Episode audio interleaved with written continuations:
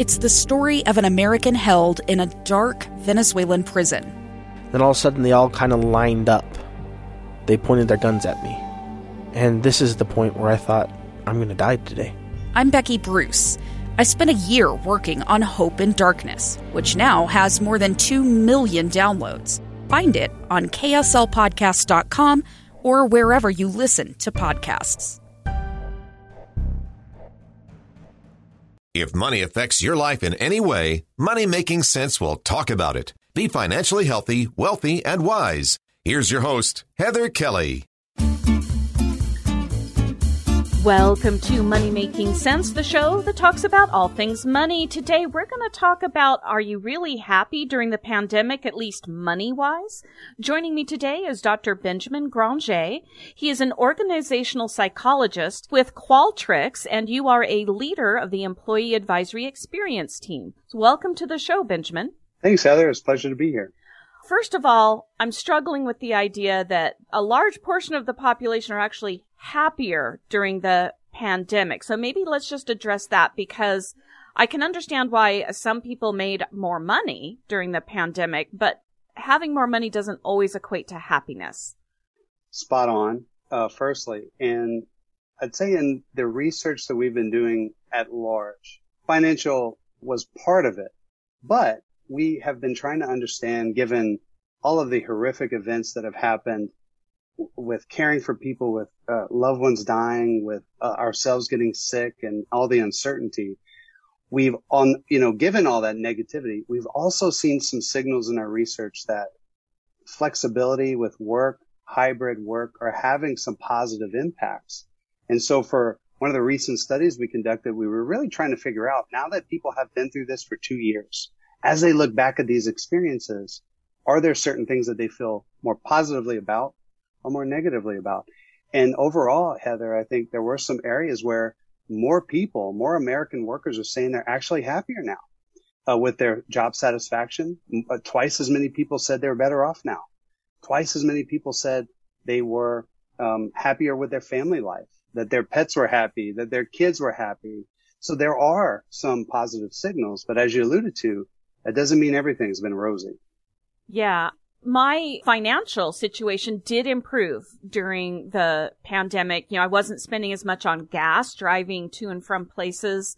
There were a, a lot of things I was able to cut out because I wasn't having to commute and get lunches at work, sometimes spend money outside the office. So I can see how that happened. And I'm one of those beneficiaries of my pets are much happier that I'm at home and I'm kind of happier like having them with me. But there are stresses having to work from home. The computer isn't as fast. We get disconnected several times. It's frustrating. Being in the news business, when breaking news happens, I'm always two minutes behind because I'm mm. not in the office with the breaking news. So it's a struggle. So some areas have been better and some have not. And I'm trying to figure out if going back to pre-pandemic, even though it's different stresses, am I really any happier than I was before the pandemic? It's a really interesting question. And I, I think a lot of people would struggle with answering that question. And so, you know, in our research, I, I, I think it's a little premature to say, let me make, make a very clear statement. I don't think that what we saw is necessarily saying people are happier about everything. I think what they are saying is there's certain aspects of their life that have actually improved. And probably for some of us, it was a bit of a surprise. But as you pointed out, what we saw, like with mental health, for example, that was an area where it was about even. About a third of the people we studied, uh, American workers that we studied, said they were they were better off with their mental health. The same percentage said they were not. They were worse off mental health wise. As a psychologist, that's not surprising at all, right? You, you talked about some of the problems of working from home and the challenges of hybrid work while that might have reduced some of those stressor, stresses and pressure, it also introduced pressure, right? Having to educate my children and work at the same time. Incredibly difficult and stressful. A lot of us had to do that. A lot of us were dealing with sick uh, family members. A lot of us were caring for ourselves being sick. And above all, and this is something I, I've said a lot because I really believe this is true. Human beings are generally pretty good at adapting to change but we are not good at with uncertainty. And if anything was happening in the last two years, it was a massive amount of uncertainty. Yeah. When is this going to end? Is this going to end at all? Yeah, I had a, that big struggle. First of all, we had the change. I had 16 hours notice. Like, oh, starting tomorrow, you're working from home. Were we prepared? No. I had no idea how right. I was supposed to like broadcast live from home. And then just as we started settling into that after a few months, then we had a lot of people that wound up quitting during the pandemic just because there was a skeleton crew left at the office, which was huge stress on them because there's three people are running things instead of 12 like we used to have. So several people quit. So then all of a sudden I was thrust into a different role and had to go back into the office. And this was before vaccines. And so there was that stress of, well, now, even though it's only around two or three people, they all have kids and who knows what they're exposed to and coming into the office. And after five months, I was back home again for a couple of months. Then I was back in the office filling in for somebody else for another five months. I just felt like, well, what is my job? Like I didn't feel like I was going to lose my job, but I didn't even know what my job was. And that was right. hugely stressful. Exactly. Uh, you bring up great examples that I think a lot of people have experienced. And again, one of the reasons why I'm not at all surprised to see a significant amount of Americans looking back on the past two years and really questioning, am I better off mental health wise? And a lot of people saying, no, I'm not. Some are. And the ones that saying they, they are better off are pointing to some specific things. They're pointing to the fact that they saw their organization pivot overnight, right? In a way that was a negative, but in a way it was also positive. It was liberating because it showed a lot of people, wow, some of these things that we thought were once impossible, or maybe it was a message that, oh yeah, get, forget that work from home idea. We're never going to do that. All of a sudden we had to, and we did it. Right. And for a lot of organizational cultures, that was a wake up call and it was a positive. So I, I think it's a very real thing that there are people, right, at their stage in life, where their kids are in their age, if they have kids at all, where this was actually really good. That flexibility was very positive. And for a lot of us, it was very negative. This is a great place to take a break because when I come back, we want to go into some more of those things that kept people happier. And one of those was the money. A lot of us got a lot more money. So we'll be right back with Dr. Benjamin Granger. He is an organizational psychologist with Qualtrics. I'm Dave Cawley, investigative journalist and host of the podcast Cold. In October of 1985, a woman named Sheree Warren left work at a busy Salt Lake City office to meet her estranged husband at a downtown auto dealership. She never made it home. Sheree's car surfaced weeks later in Las Vegas. In the parking lot of a hotel casino. No one knows how it got there. Strange. It was strange. Both Sheree's estranged husband and her boyfriend raised suspicion for investigators. I kind of thought that he might have done something. But no arrests were ever made.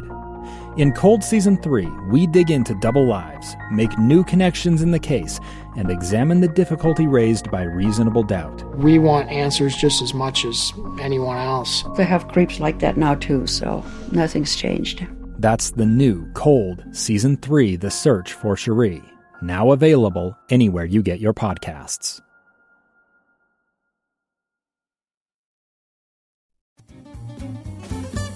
Welcome back the show. If it affects your life in any way money wise, we're talking about it. And today we're talking about how the pandemic may have affected you financially and a bit on your happiness scale as well. We talked about that in the first segment.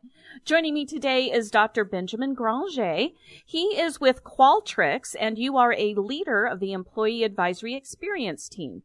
All right, doctor, I want to talk about uh, the, the money because part of this survey that you did with how happy are people or are they happy or not uh, during the last couple of years of the pandemic, what we found out was a lot of people rated their increase in pay or perhaps less spending as one reason that they became happier during the pandemic. That was indeed one of the things we looked at. And there were a sizable portion of employees in the study who said, they are actually happier with their pay. Their finances are better off now, two years after the pandemic has started.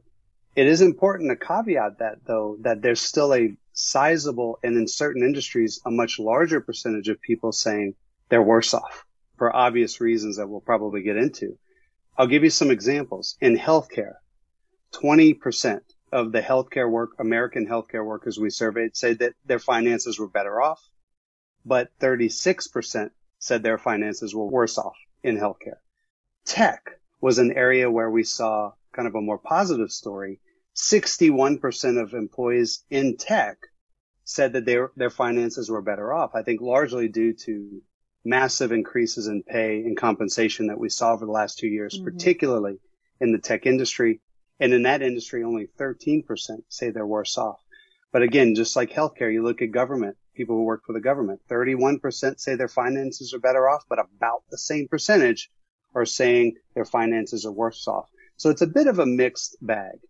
I also think that for those who had kids under 17, they, at least in 2021, had a, a really big boost in their income because of the advanced childcare credits. And I know a couple of my coworkers in particular, they wound up taking a cruise.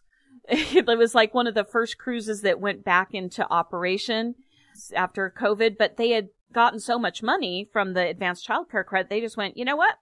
We're taking a family vacation for, you know, two weeks on a cruise. And so for them, in that respect, I think they're happier off. But this is also one of my coworkers who was one of the three people stuck at the news station running things for two years, pretty much single handedly. So I know his work stress level is sky high.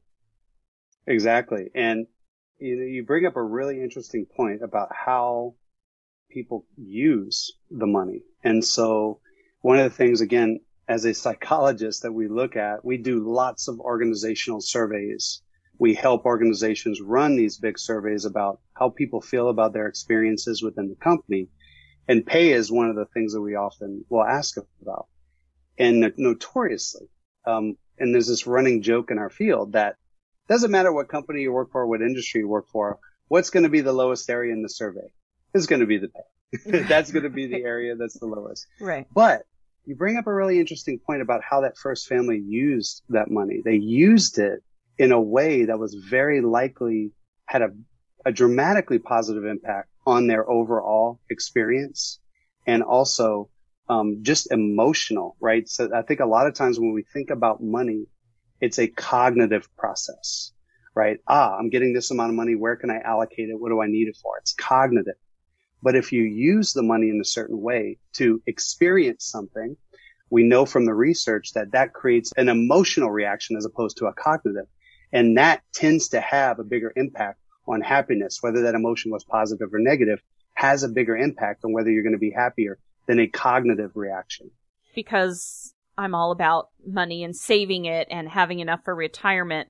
The checks that we got in 2020, right at the beginning of the pandemic, mine all went to retirement. And I'm like, woohoo, I'm boosted my retirement savings. it's not so much an experience for me, but it made me very happy.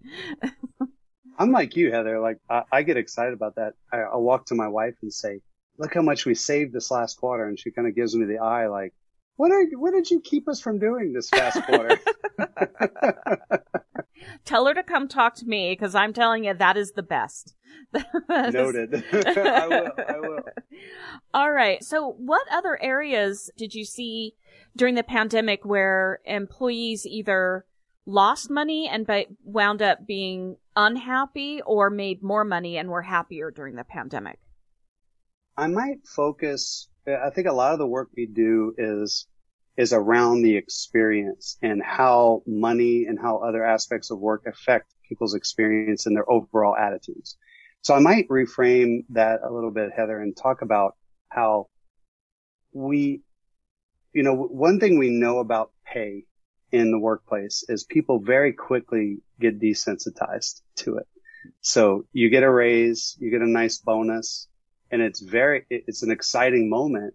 But once you get that raise, you know, those of us who budget, uh, those of us who allocate that money, right? Those of us who save like you, Heather, very wisely, by the way, we get used to that.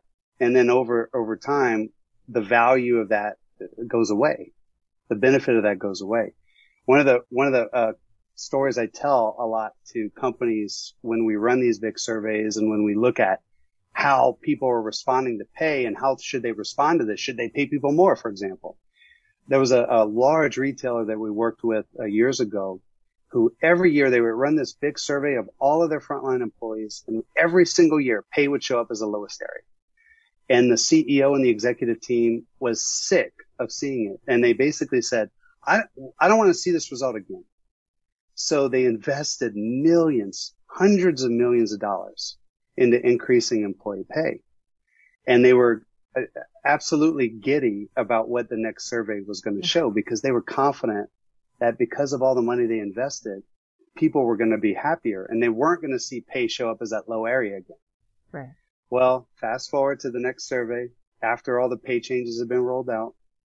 Heather, any guess what, what happened to the pay scores? I'm guessing it was still lowest on the list. it was still lowest on the list. Not only was it lowest on the list, it went down. Oh no. Why? Well, one of the reasons why it went down was because from the senior leader perspective, yes, that company invested hundreds of millions of dollars. It was a massive investment, but that's, a, it was a very, very large organization. And when you break it down to the individual level, for frontline employees, it basically amounted to cents on the dollar increase yeah. per hour. So it was almost as if it was a slap in the face. And it was also a reflection of, hey, we're very quickly going to get desensitized to these changes. And I still in that school of thought that increasing pay, not a bad thing, right? We have to do that for organizations to be competitive and retaining and attracting talent. But that is not the key to uh, people's happiness. We've seen enough evidence that I'm I'm fully convinced that that is really not a lever to pull for long-term happiness. Yeah, and I can also see if it did wind up being pennies on the dollar for the individual employee. I myself in the 90s, I used to work for an airline and most of their raises were 10 cents an hour per year. And one year, oh my gosh, I got 25 cents an hour raise. Was so happy got my first paycheck, took home less money because guess what? That extra 25 cents bumped me into the next tax category. of course. so I wound up taking home less money with a 25 cents an hour raise. Yeah, it was, I was not happy. You I just can, not win sometimes. No, you cannot. but if they had bumped it up a dollar 25 an hour, it would have compensated for being in the higher tax category and I wouldn't have right. noticed. So right. I can see where just a few cents per employee, that is not helpful and could be That's harmful as well. That's yeah. a really good point. All right, we need to take one more break. When we come back, we will try to wrap a few more things up, find out what else could make us happier or unhappy in the pandemic, and where do we go from here? That's the next step. It feels like we're coming out of this pandemic phase. So now what? So we'll be right back with Dr. Benjamin Granger. He is the leader of the Employee Advisory Experience Team at Qualtrics.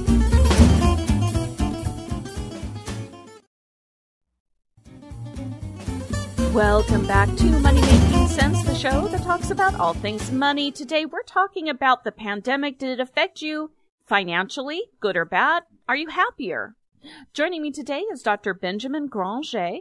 He is the leader of the Employee Experience Advisory Team at Qualtrics. And Dr. Granger, you're also an organizational psychologist. Okay, really quickly, does that mean you organize all of our thoughts? Like we go in and you program us? Like what does that mean?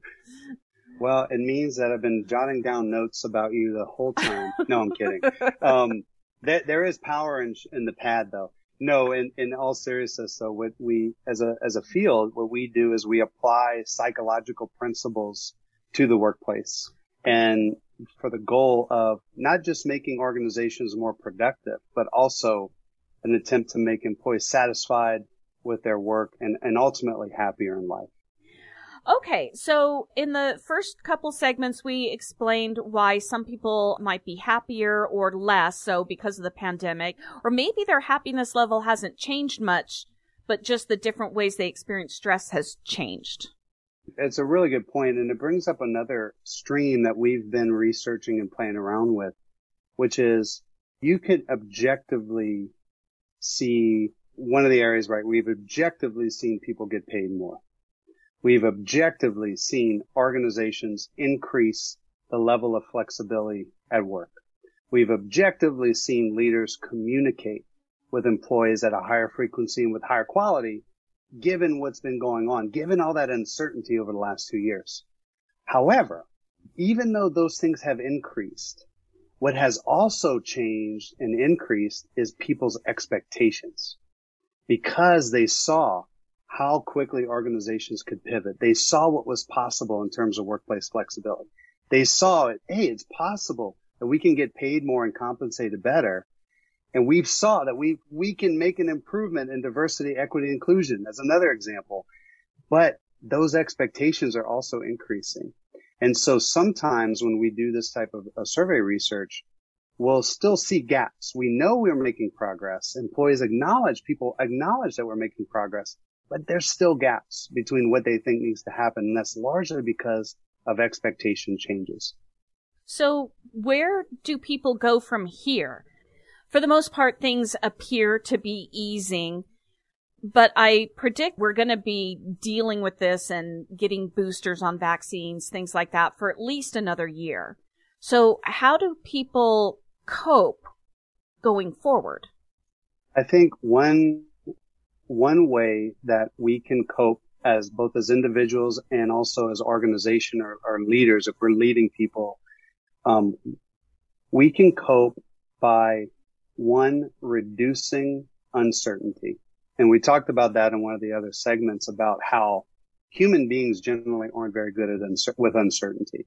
And the mistake a lot of people make is, Hey, if I don't know the answer to what's going to happen, or for example, a lot of us are in the mode of, will there be a mask mandate?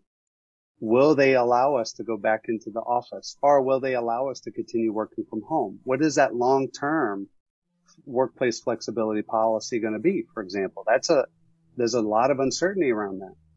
And a lot, one of the mistakes organizational leaders make and people make is if I don't know the answer, I'm just going to hold it back. I'm not going to share it with anyone. And that's a huge mistake because even though you don't know the answer, you still can clear up uncertainty by making uncertainty certain. And what I mean by that, and airlines, you talk about airlines earlier, airlines figured this out years ago. Yeah. When you used to go into the air, the airport and you'd see, oh no, my flight's delayed. And then that was it. It just said your flight's delayed. Right. Yeah. It drives you nuts, right?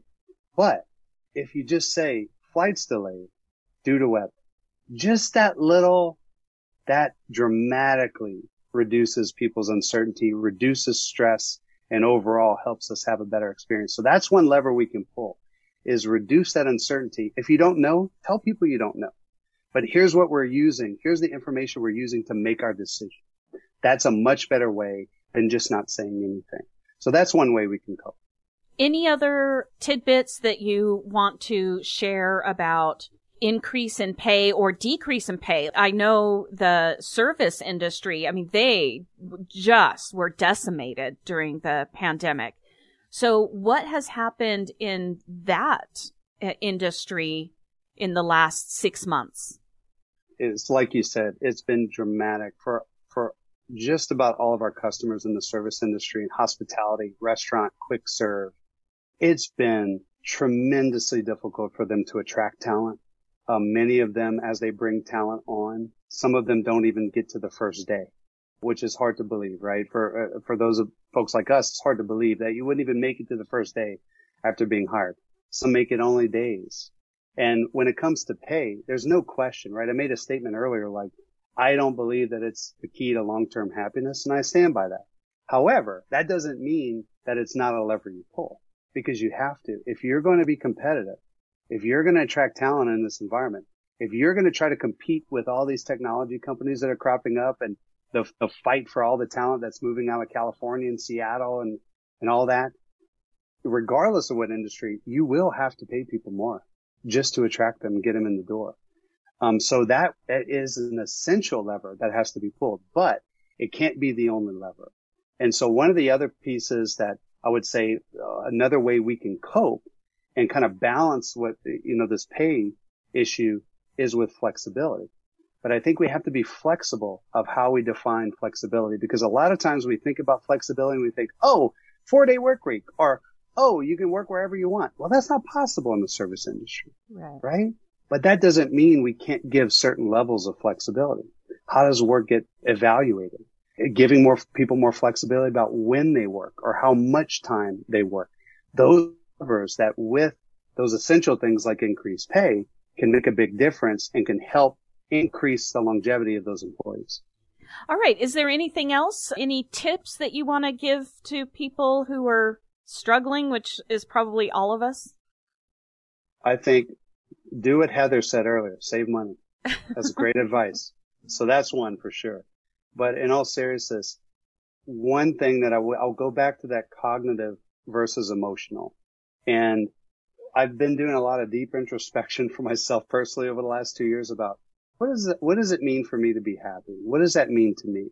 And I'm really rethinking a lot of the decisions. I think a lot of the decisions I've made in the past have frankly been pursuing pleasure as opposed to pursuing long-term happiness. Those are two very different things. And the things that we know influence long-term happiness are having positive emotional experiences. So I would encourage people, right? If, if you get that, that money, if you have that extra money, if you're getting those increases, use it for positive emotional experiences. That's likely to have a bigger impact on your overall happiness. Great. All right. Thank you so much, Dr. Benjamin Granger. You are an organizational psychologist at Qualtrics, where you're also the leader of the Employee Experience Advisory Team. Thanks for listening. You can email me with any questions or topics you want to hear about at hkelly at ksl.com. That's H K E L L Y at ksl.com. And because this is Money Making Sense, you can subscribe for free on Spotify, Overcast, Apple Podcast, anywhere you listen to your favorite podcast, and you'll never miss another episode. Thanks for being a Money Making Sense listener. Follow your common sense on the social media. Money Making Sense on Facebook, Twitter, and Instagram. I'm Dave Cawley, investigative journalist and host of the podcast Cold. In October of 1985, a woman named Sheree Warren left work at a busy Salt Lake City office to meet her estranged husband at a downtown auto dealership. She never made it home. Sheree's car surfaced weeks later in Las Vegas. In the parking lot of a hotel casino. No one knows how it got there. Strange. It was strange. Both Sheree's estranged husband and her boyfriend raised suspicion for investigators. I kind of thought that he might have done something. But no arrests were ever made. In Cold Season 3, we dig into double lives, make new connections in the case, and examine the difficulty raised by reasonable doubt. We want answers just as much as anyone else. They have creeps like that now, too, so nothing's changed. That's the new Cold Season 3 The Search for Sheree, now available anywhere you get your podcasts.